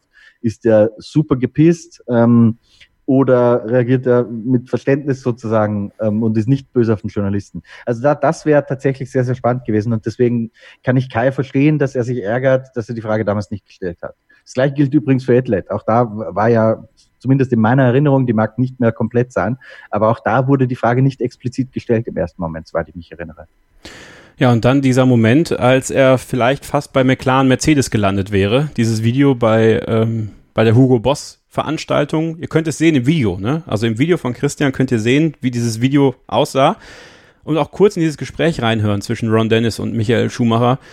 Ja, dieser Deal wurde verhindert, dieser Deal ist nicht zustande gekommen, ähm, aber auch interessant, wie das ausgesehen hätte. Ich meine, Michael Schumacher und der damalige Sponsor von McLaren, Mercedes äh, West, der ist, äh, oder da war es, glaube ich, noch Marlboro oder war es da schon West 96? Wer ist das für 96 gewesen? 97 kam West. Ja, aber trotzdem, Marlboro West, irgendwo war Schumacher ja immer mit diesen beiden Unternehmen äh, in Verbindung, muss man ja sagen. Ähm, das wäre natürlich auch interessant gewesen. Wie wäre seine Karriere verlaufen im, im McLaren Mercedes? Aber Willi Weber, ihm war es wichtig, der muss zu Ferrari. Ja, absolut. Und äh, was ja auch sehr spannend war, es, es gibt Leute, die schwören, ähm, dass Michael Schumacher und McLaren Mercedes sich auch schon so gut wie einig waren, bis hin zum unterschriftsreifen Vertrag äh, während der Saison 1998. Ähm, also dass er mitten in den Ferrari-Jahren nochmal die Gelegenheit hatte, zu McLaren zu wechseln. Ich habe weil Will Weber konnte sich daran leider nicht erinnern. Auch im Übrigen, und das fand ich sehr schade an dieses Video, weil das ist, dieses Video ist für mich so einer der Formel 1 Kultnummern auf YouTube, über die eigentlich noch nie jemand von den Beteiligten gesprochen hat. Ich habe gehofft, dass, dass Willi Weber das tun kann, aber dafür reicht seine Erinnerung leider nicht mehr aus. Ähm, Gleiches gilt für diese Situation 1998. Ich habe da auch mit ein paar Leuten telefoniert, äh, von denen ich glaube, dass sie dabei waren. Ähm, so richtig rausrücken, wie es denn jetzt war, wollte keiner. Das Einzige, was sich in Erfahrung gebracht hat, übrigens nachdem ich das Interview mit Willi Weber aufgezeichnet habe, weil da habe ich dann zu recherchieren begonnen, ist, dass es in Monte Carlo 1998 auch da gehen die Erinnerungen ein bisschen auseinander. Die einen sagen 97, aber ich glaube, dass es 1998 gewesen sein muss. Ähm, da gab es ein Treffen ähm, und so wie ich das jetzt gehört habe oder so wie die verschiedenen Geschichten am meisten Sinn aufeinander ergeben, war man tatsächlich schon sehr, sehr weit. Ähm, gescheitert ist es aber daran, dass die Persönlichkeiten von Michael Schumacher und Ron Dennis einfach nicht zusammengegangen sind. Ähm, das mag auch oder ist mit Sicherheit nicht die ganze Wahrheit. Ähm, auch eine der Geschichten, Kevin, auf deren wir vielleicht nochmal auf den Grund gehen können, weil tatsächlich, wenn man sich vorstellt, Michael Schumacher und Mika Häkkinen, äh, Teamkollegen im Silberpfeil, das wäre natürlich eine geniale Geschichte gewesen. So, Definitiv. Manchmal ist ja, ich finde ganz spannend und gerade in der Corona-Zeit hatten wir dafür auch ähm, die Möglichkeit so ein bisschen, weil es nicht immer Schlag auf Schlag ging, einfach mal sich anzuschauen, zu welchen Alternativuniversen hätte es eigentlich kommen können in der Geschichte der Formel 1. Und Michael Schumacher im Silberpfeil schon sehr, sehr viel früher ähm, ist eins dieser Alternativuniversen. Dann machen wir nochmal eine kurze Pause. Und da geht es im letzten Take unter anderem um den Wechsel zu Mercedes dann 2010. Ja, als Michael Schumacher sich entschieden hat, nochmal Mercedes zu fahren. Natürlich erstmal das erste Karriereende von ihm, das hat Willi Weber ja noch hautnah miterlebt und dann, wie er reagiert hat, ähm, als er dann zu Mercedes gehen wollte und gehen sollte dann am Ende auch. Und ob er das gut gefunden hat oder was nicht gut gefunden hat. Ja, und natürlich die Momente nach dem schweren Unfall von Michael Schumacher. Ähm, wie geht es Willi Weber damit? Äh, wie sieht der Kontakt aus zwischen ihm und der Familie Schumacher? Das erfahrt ihr gleich im letzten Abschnitt des Exklusivinterviews mit Willi Weber hier bei Starting Grid, dem Formel 1 Podcast auf meinsportpodcast.de. Jetzt habe ich wieder eine Lesefrage, Herr Weber, und zwar von Stefan ja. Ehlen. Das ist streng genommen eigentlich kein Leser, sondern einer meiner Kollegen, der sich da auch reingemogelt hat äh, und eine Frage eingeschickt hat. Man hat sie immer Mr. 20% genannt. Ähm, ja. War das wirklich so einfach, dass sie einfach 20% von allen Annahmen von Michael bekommen haben? Also ich, will Ihnen jetzt kein Geheimnis verraten, aber äh, ein junger Rennfahrer, der die Chance bekommt, zwei Jahre Formel 3 umsonst zu fahren, ein kleines Auto zu bewegen und noch ein paar Mark zum Überleben und dann die Möglichkeit über diesen Mann, der die zwei, also die zwei Saison finanziert hat, über zwei Millionen, in die Formel 1 zu kommen. Was hätten Sie denn gemacht? Wenn ich gesagt habe, ich will 50 Prozent, hätte er immer noch gejubelt. Hey, da, da, darauf will ich gar nicht unbedingt raus, um, um die Zahl an sich. Aber, aber war es so einfach gestrickt sozusagen, dass man einfach sagt, Ja. 20 Prozent von allem? Ja. Nichts Ja, der hätte Ausnahmen 50. oder Wenn ich gesagt ich will 30, 40, 50, hätte er sofort genickt. Aha. Und nicht nur er, sondern viele, viele, viele andere auch. Ja. 50 Prozent von dem zu haben, was sie niemals erreichen hätten können, ist doch mehr wie gar nichts. Ja, absolut. Also da sind wir uns ja, glaube ich, auch einig, dass Michael ohne diese genialen Deals, die sie eingefädelt haben, wäre der Gesamtkuchen, die 100 Prozent, sehr, sehr viel kleiner gewesen wahrscheinlich damals. Ich war fair und äh, er hat auch niemals, es waren viele in der Zeit, äh, in der der gesamten Laufzeit, die wir zusammen waren, waren ja über 25 Jahre und in, in der Zeit bei Ferrari, diese Hochzeit, haben etliche Manager versucht, Ion Tiriak und wie sie alle heißen, an den Michael dranzukommen und seine Aussage war immer die gleiche. Never change a winning team. Ja. Er war immer für mich da, an meiner Seite. Und das hat ihn natürlich auch ausgezeichnet. Ja, genau, das ist noch eine Frage, die, die mir tatsächlich sehr wichtig ist. Ähm, die geht jetzt eher auf die persönliche Ebene. Ähm, ich, ich weiß, dass Sie damals auch schon äh, also immer umtriebig waren, auch auf der unternehmerischen Seite mit Ihrem Formel 3-Team und so weiter. Aber natürlich hat Michael dann auch, ich sag mal, finanziell eine neue Dimension aufgemacht und auch was das Umfeld, also plötzlich sitzt man nicht mehr, ich als Österreicher würde mal sagen, an der Würstelbude irgendwo am Heldenplatz in Wien, sondern in Monte Carlo beim Fürsten so ungefähr. Ähm, macht, macht, hat sie das, also hat das, hat es da auch Momente gegeben, wo sie das ein bisschen überwältigt hat, wo das auch schwierig war ähm, zu verkraften oder haben sie sich da immer wohl gefühlt wie ein Fisch im Wasser in dieser anderen Welt? Eigentlich, habe ich mich immer wohl gefühlt. Es hat mich nicht beeindruckt, weil äh, pff, ich mir nicht viel aus solchen Dingen mache. Ja, ich muss ganz klar sagen, es war meine schönste und erfolgreichste Zeit in meinem Leben. Und äh, äh, ich habe das in vollen Zügen genossen. Ich habe aber auch viel dafür getan. Und er, wusste das immer zu würdigen. Und äh, das, das war einfach so. Das hat man, ich habe das immer unter dem, ähm, ja, unter der Zukunft gesehen, äh, Menschen kennenzulernen, die uns dann irgendwann mal zur Seite stehen, uns helfen können, nicht nur in finanzieller Struktur, sondern eigentlich im Gesamten. Ja, wenn ich heute nicht, das nicht weiß, was ich unbedingt wissen will, dann frage ich jemanden, der das kann und der das weiß. Und so war ich mein ganzes Leben lang. Und das, äh, ja, also es war einfach, es war einfach eine tolle Zeit. Ja. Dann kommen wir noch zu, zum letzten. Ähm, einer, die haben gestellt, sowohl Steffen Beil als auch Yannick Eger. Ähm, und ich kenne auch die Antwort drauf, aber ich möchte trotzdem Ihre, Antwort darauf hören, wie Sie sie selbst formulieren. Ähm, haben Sie noch Kontakt zu Michael und seiner Familie heute? Nein, und bedauern Sie das? Das würde ich hinterherstellen. sehr. Ich bedauere das sehr, denn, äh, äh, was soll ich sagen, nach dem Unfall und nach, nach die, in dieser Zeit habe ich natürlich getrauert wie ein Hund. Es hat mich wahnsinnig schwer getroffen, das können Sie sich vorstellen. Aber ich musste dann irgendwann mal mich von, von Michael befreien, lossagen. Denn alles, was passiert, äh, auch heute noch, wenn mich die Menschen erkennen, egal wo ich bin, und sagen, sie sind doch der Ex-Manager von Schumacher und wie geht's ihm denn und so. Und in, da, da kommt immer wieder die Erinnerung hoch. Und äh, das tut schon weh. Markus Lehnen fragt, äh, wann hat Schumi eigentlich seinen kölschen Akzent abgelegt? Und war das bewusst oder unbewusst? Weil er ein älteres Interview gerade gesehen hat, kürzlich fragt er das. Ja gut, ich, ich war natürlich gut froh. Ich mag zwar den Kölner Dialekt, also ich finde ihn lustig, äh, aber natürlich am, am Fernsehen oder bei den Interviews und alles, was er machen musste, äh, er hat er dann schon langsam gemerkt, dass das Kölner ist zwar niedlich und jeder freut sich drüber, aber er ist automatisch übergegangen in das Hochdeutsch.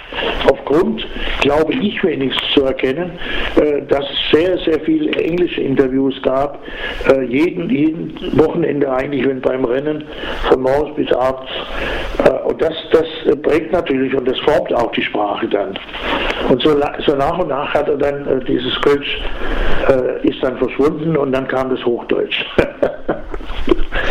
also mir wäre es egal gewesen. Ich, ich habe ja immer gelacht, so wenn er, wenn er ein bisschen was getrunken hatte, dann, dann kam das Hochdeutsch, äh, das, nicht das Hochdeutsch, Entschuldigung, das Kölsch durch und es war so lustig. Also das muss ich dann ganz immer ähnlich wie, wie, bei mir übrigens.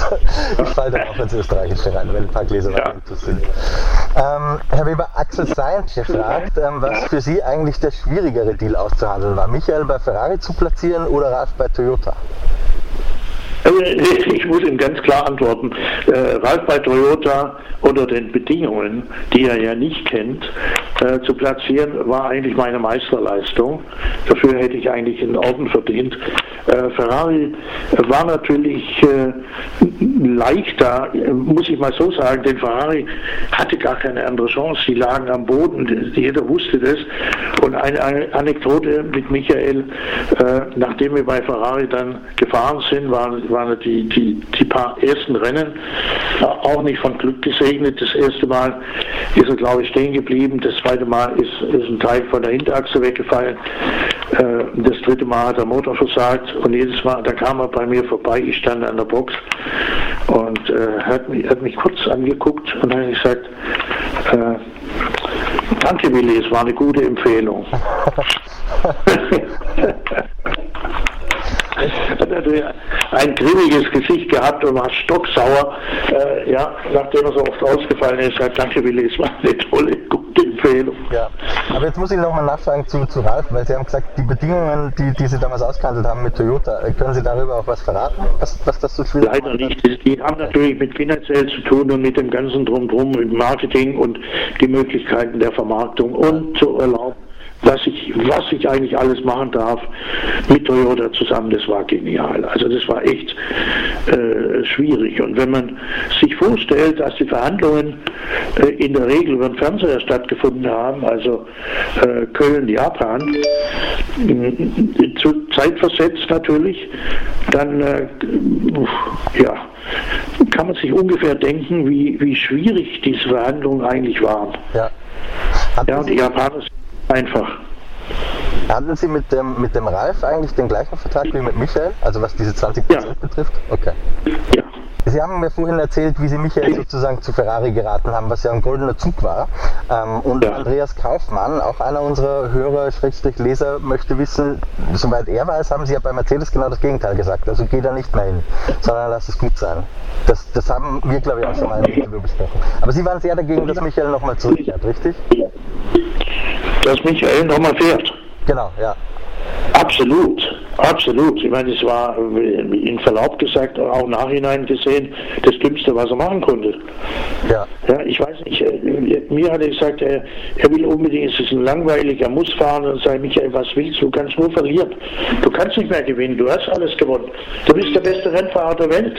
Du stehst auf dem höchsten äh, Sockel, den es überhaupt gibt und du kannst jetzt nur noch verlieren. Er wollte einfach nicht hören. War, war das also der Grund, diese Meinungsverschiedenheit, warum Sie sich später, was das Management betrifft, getrennt haben? Ja, äh, zwar, da waren zwei Dinge. Erstens mal äh, kann ich nicht äh, gegen etwas sein oder mitmachen. Das zweite war, dass ich nach den Jahren der Abstinenz in der Formel 1 äh, mir ich nicht mehr Koffer packen wollte, ich keinen Jetlag mehr haben wollte, ich nicht mehr 24 Stunden im Flieger sitzen wollte, das war mir alles zu viel. Ich, ich äh, habe mir das alles vorgestellt und habe ihm angeboten, dass ich keine Überseerennen mitmache, sondern ich betreue ihn in Europa, also die ganzen Rennen hier und äh, sein, dann kam er immer wieder und er sagt, Billy, Ich habe mir überlegt, ich tue mich allein managen, ich mache das alles selber. Da sagt Michael, auch das ist ein Riesenfehler, lass das sein. Nein, nein, ich mache das. Wenn du nicht mitgehst, dann mache ich das selber. Ich sage, okay, ich, sage, ich möchte nicht mehr mitgehen und ich habe dir auch abgeraten, bei Mercedes zu fahren, wenn du unbedingt möchtest. Lass uns als Freunde auseinandergehen. Ich habe ja noch einen Vertrag gehabt bis 14. Also es wäre alles in meiner Hand gewesen. Äh, aber wir haben uns wirklich dann als Freunde getrennt und ich habe ihm das Allerbeste gewünscht, was es gibt, aber ich wusste auch, dass es in die Hose geht. Aha. Aber das heißt, es gab mit dieser Trennung keinen menschlichen Riss zwischen ihnen? Nein, nein, nein, ganz im Gegenteil. Wir haben uns oft gesehen, wir haben viel telefoniert, ja. aber nie über, über das Rennen, nie über das Team, nie über die äh, Geschichte. Weil da gab es einen Mann, der, der das Ganze forciert hat und äh, mit dem ich eigentlich, seitdem es äh, Rennen gibt oder ich in der Formel 1 war, äh, eigentlich so eine, äh, ja, eine Feindschaft aufgebaut habe. Das war der Norbert Haug, der gegen mich interveniert hat, ich gegen ihn und äh, ja, ich weiß, äh, ich weiß nur eins, wer zum Schluss gewonnen hat. Okay, dann kommen wir auch schon langsam zum Ende, Herr Weber. Ich halte Sie gar nicht länger auf. Ähm, erlauben Sie mir aber noch eine, eine Schlussfrage sozusagen. Ähm, nachdem Sie mit Michael und Ralf Formel 1 gemacht haben, haben Sie ja schon mal gesagt, das Thema Formel 1 ist jetzt für mich erledigt. Dann kamen Sie mit Lecke Hülkenberg irgendwann an. Ah, seid los. ähm, ich, ich möchte, weil Sie gesagt haben, Sie müssen um 10 nach los. Deswegen möchte ich jetzt da gar nicht auf Nico groß eingehen. Vielleicht können wir das mal nachholen. Aber ist es denkbar, dass Sie noch mal in irgendeiner Form einen jungen Rennfahrer managen oder ähnliches? Oder ist das Thema wirklich durch? Ja, jetzt muss ich Ihnen 100% sagen, jetzt ist es durch. Also, es kommen natürlich Anfragen ohne Ende, auch von jungen Leuten, die äh, ja, jetzt gerade anfangen, in die Formel 3 wollen und dann äh, einfach jemand brauchen, der so weiterführt, der die Ahnung hat, der die Möglichkeiten hat, aber ich mache nichts mehr. Ich muss leider ablehnen, wir bräuchten dringend einen guten Formel 1-Fahrer, einen Deutschen, aber der ist Momentan nicht in Sicht. Gibt es noch irgendetwas, Herr Weber, was Sie sich wünschen für die nächsten Jahre Ihres Lebens? Oder sind Sie wunschlos glücklich? Nein, das bin ich nicht. Ich möchte gerne wieder meine alte Gesundheit haben oder überhaupt, äh, ja, der nächste Wunsch wäre, gesund zu bleiben, gesund alt zu werden. Das ist der, das Größte, was ich mir wünsche. Okay, Herr Weber, dann herzlichen Dank für dieses Gespräch. Das waren äh, ganz faszinierende Einblicke für unsere Leser und Hörer. Auch für mich selbst zum Teil einiges dabei, was ich nicht wusste. Äh, wir wünschen Ihnen alles Gute ähm, und Vielen Zeiten wie diesen gesund bleiben natürlich. Ja, Sie aber auch, ja? Danke. Sie werden auch noch gebraucht. In diesem Sinne. Danke nochmal an dieser Stelle an Willi Weber, dass er sich so viel Zeit genommen hat für das Interview mit dir, Christian. Ähm, ein tolles Interview und gerade so diese, dieses letzte Take, das ist auf, das ist mir aus, aus vielen Ebenen irgendwie nahegegangen, weil das war auch schon im Teaser-Video, genau dieser Moment, ähm, dass er ihm ja abgeraten hat, davon zu Mercedes zu gehen 2010. Ähm, auch mit Hinblick auf, auf seine, seine Legacy, muss man ja fast sagen, in der Formel 1. Hab da letztens mit einem Arbeitskollegen noch lange drüber geredet, dass er, der Arbeitskollege war der Meinung, es hat ihm nicht gut getan. Und äh, Willi Weber hat ja schon diese Vorahnung gehabt, ähm, dass es ihm nicht gut tun wird. Äh, ich glaube, nur Michael Schumacher selber weiß, ob es ihm gut getan hat, am Ende das nochmal zu machen, aber das zu hören aus, dem, aus, dem, aus den Erinnerungen von Willi Weber, wie er sich dann auch entschieden hat, nicht mitzugehen, ähm, beziehungsweise die Situation mit Sabine Kehm äh, und, und wie das alles dann auch von Michael Schumacher mehr in die Hände von Sabine Kehm geworden gegangen ist und Willi Weber natürlich gesagt hat, ja, er wollte die Reisen nicht mehr und äh, das Jetlag nicht mehr und all das. Ähm, es trotzdem tut's weh zu hören, wie das auch dann alles so ein bisschen gebröckelt hat in dem Moment, ne, zwischen den beiden. Ja, also was, was wir nicht wissen, was ich auch äh, ganz ehrlich nicht weiß, ist, warum es dann äh, tatsächlich zu diesem Bruch zwischen der Familie Schumacher und Willi Weber gekommen ist, ähm, der ja offenkundig ist. Ähm, also das Warum kennen wir nicht. Ähm, das, was man beurteilen kann, und das, glaube ich, ist tatsächlich authentisch und ehrlich, ähm, ist, dass Willi Weber das sehr nahe geht. Das kommt man auch an ein, zwei Stellen äh, an seiner Stimme hören, wo die tatsächlich ein bisschen brüchig wurde, ohne das jetzt überanalysieren zu wollen. Ähm, aber man merkt, das tut ihm weh. Ähm, Willi Weber, ich glaube, das muss man auch verstehen, definiert, glaube ich, oder, oder, nicht er selbst tut das. Lass mich anders formulieren. Ähm, sein Leben oder sein berufliches Schaffen als dieser große Formel-1-Manager, als der in der Öffentlichkeit wahrgenommen wird, das definiert sich komplett über die Karriere von Michael Schumacher. Und dass dieser so elementare Bestandteil seines Lebens jetzt von ihm ferngehalten wird oder auf jeden Fall für ihn nicht zugänglich ist, wie auch immer, wie gesagt, aus welchen Gründen auch immer, das berührt ihn emotional sehr, sehr stark. Das, das kommt man dann ganz eindeutig hören im Podcast. Ja, und dann diese Momente nach dem Unfall. Ähm, da merkst du auch, dass man, glaube ich, gerade wenn, wenn man so lange eine Partnerschaft hatte mit jemandem, geschäftlich, privat und es geht in die Brüche und sowas Schreckliches passiert dann mit der Person. Ähm, habt ihr sicherlich vielleicht auch schon erlebt, äh, in eurem Umkreis, vielleicht auch selber ganz persönlich, ähm, dass man dann ins Nachdenken kommt. Was hätte besser laufen können? Wie hätte man das irgendwie verhindern können, dass es so in die Brüche geht und, und äh, dass man vielleicht nie wieder die Chance bekommt, dass das irgendwie gerade zurück und das zu glätten. Und da muss ich sagen, ähm, Willi Weber, Zeit seiner Formel-1-Karriere wirkt er immer als, äh, finde ich, so von außen mit seiner Sonnenbrille und so immer als unerreichbarer Lebemann, muss man ja fast sagen, ne? dem nichts irgendwie, dem nichts passieren konnte. Der war wie Teflon, an dem ist alles abgeprallt irgendwie. Und dann das zu hören, hat ihn mir sehr menschlich gemacht und war sehr nachzuvollziehen, ähm, dass es ihm damit auch nicht wirklich gut ging, äh, wie es dann, wie es dann nach dem Unfall von Michael Schumacher war und dass, ja, dass er wahrscheinlich auch nie wieder die Möglichkeit haben wird, das vernünftig wieder gerade zu rücken. Ja, ich, ich bedauere sehr, dass ich ihn äh, in seiner, in Anführungsstrichen, aktiven Zeit in der Formel 1, als er noch Manager von Michael Schumacher war, äh, nie kennengelernt habe, nie persönlich. Ähm, dann könnte ich den Vergleich jetzt besser ziehen. So aus der von, von damals Außenbetrachterposition ähm, habe ich den Eindruck, dass er auch, und ich meine das durchaus im positiven Sinne, dass das nicht falsch verstanden wird, bitte, dass es so ein bisschen altersmilde wird.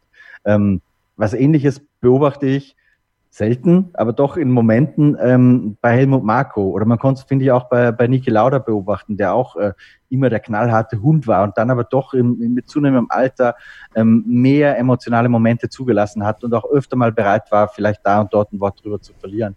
Ähm, ich weiß nicht, ob Willi Weber, weil ich habe ihn genauso wahrgenommen wie du, Kevin, Sonnenbrille und dahinter äh, unergründlich, so ungefähr. Mhm. Ähm, ich weiß nicht, ob er damals wirklich so war, weil dafür war ich zu der Zeit einfach zu wenig nah dran. Ähm, aber es gibt da einen Unterschied zu der Wahrnehmung von Willy Weber aus der Ferrari-Zeit zum Beispiel, aus den goldenen Jahren und zum Willy Weber, wie er sich in diesem Podcast gezeigt hat. Und ich glaube, das ist uns auch ganz gut gelungen, dass er eben in diesem Podcast nicht als der unnahbare Millionenmanager Willy Weber rüberkommt, sondern tatsächlich auch als ein Mensch aus Fleisch und Blut, der seine eigenen Geschichten erzählt, seine eigene Sicht der Dinge hat auf, auf Dinge, die er erlebt hat und diese Dinge, die er erlebt hat, die waren nun mal elementar spannend ähm, für die Formel 1-Fans und nicht nur für die Formel 1-Fans, sondern wirklich für eine, eine sehr breite Öffentlichkeit in Deutschland, weil der Hype um Michael Schumacher, ähm, ich habe das, Entschuldigung, an anderer Stelle auch schon mal geschrieben und ich glaube sogar auch im, im Video wurde es mal so ein bisschen angerissen oder zumindest in der Teaser News für das Video das gab es vorher in der Form im Sport eigentlich nur rund um Boris Becker, zumindest meiner Erinnerung nach. Und dann kam eben Schumi. Und mit Schumi war Michael Schumacher einfach, äh, Willi Weber, äh, untrennbar verbunden. So, und damit belassen wir es dann auch für heute und äh, hoffen, dass euch dieses Interview gefallen hat. Ich hoffe, dass äh, ja die Zeit, diese Corona-Zeit, die wir damit jetzt auch so ein bisschen hinter uns lassen wollen, denn die Saison beginnt. Nächste Woche geht es los mit dem großen Preis von Österreich äh, in Spielberg dass wir euch in dieser Corona-Zeit so viele Interviews bieten konnten. Das hatte für uns echt den Vorteil, muss man wirklich sagen, dass viele der Kolleginnen und Kollegen, äh, die bei uns in dem Podcast waren, einfach jetzt Zeit hatten. Und äh, nochmal vielen Dank an alle, die bei uns zu Gast waren in der Corona-Pause. Wir hoffen, dass wir euch diese Pause sehr versüßt haben und mit diesem Interview mit Willi Weber, den man ja nicht alle Tage hört und schon gar nicht im Podcast, nochmal so einen Höhepunkt geliefert haben und ähm, ja, euch Lust gemacht haben äh, auf die neue Saison. Ähm, es ist eine spannende Saison, die ansteht und nächste Woche werden wir sie ähm, besprechen, nämlich bei unserer Live-Sendung am Donnerstag, den 2. Juli ab 20 Uhr auf unserem YouTube-Kanal von Starting Grid. Den Link findet ihr in den Show Notes. Äh, habt ihr die Möglichkeit, über Zoom mit uns zu sprechen. Christian wird dabei sein, Ole wird dabei sein, ich werde da sein. Und ihr hoffentlich auch. Ja, also äh, schaltet euch ein. Äh, redet mit uns über das, was ansteht, redet über das, was mit RTL und Sky passiert ist. Ja, das war ja auch ein Riesenthema. Ähm, achtet darauf, dass ihr bis heute euer Jahresabo von F1 TV abschließen müsst, wenn ihr F1 TV weiter nutzen wollt in den nächsten vier Jahren, denn solange läuft der Vertrag zwischen Liberty und Sky. Und äh, ihr habt nur die Möglichkeit, F1 TV zu nutzen, wenn ihr heute ein Jahresabo abschließt. Also ähm, achtet darauf. Alle weiteren Erklärungen im Podcast, den ich extra dazu aufgenommen habe, könnt ihr mal im Archiv auf meinsportpodcast.de oder in eurem Podcatcher nachschauen und nachhören. Ähm, ja, und dann werden wir alles weitere dann nächste Woche hier live besprechen und ab dann jeden Mittwoch äh, für euch zu hören sein. Ähm, und dann immer so am späten Abend wahrscheinlich die Podcast-Folge online bringen, dass ihr quasi am Donnerstag auf dem Weg zur Arbeit dann die Podcasts hören könnt. Jetzt die nächste Zeit wird sehr viel Doubleheader geben, wird dann mehr oder weniger immer eine Vorschau, Nachschau, wie auch immer wir das dann machen. Vielleicht auch mal so ein bisschen was anderes. Die Hörersprechstunde können wir natürlich auch während der Saison machen, sodass wir euch da gut auf dem Laufenden halten, was die Formel 1 angeht, hier bei uns im Podcast.